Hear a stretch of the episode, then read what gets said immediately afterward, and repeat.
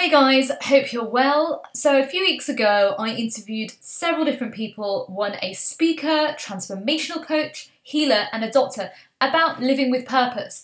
And what I noticed is that each one of them had a massive transformation, and it was something within their life that made them realize that they needed to make that change and to follow that purpose, which is their unique gift.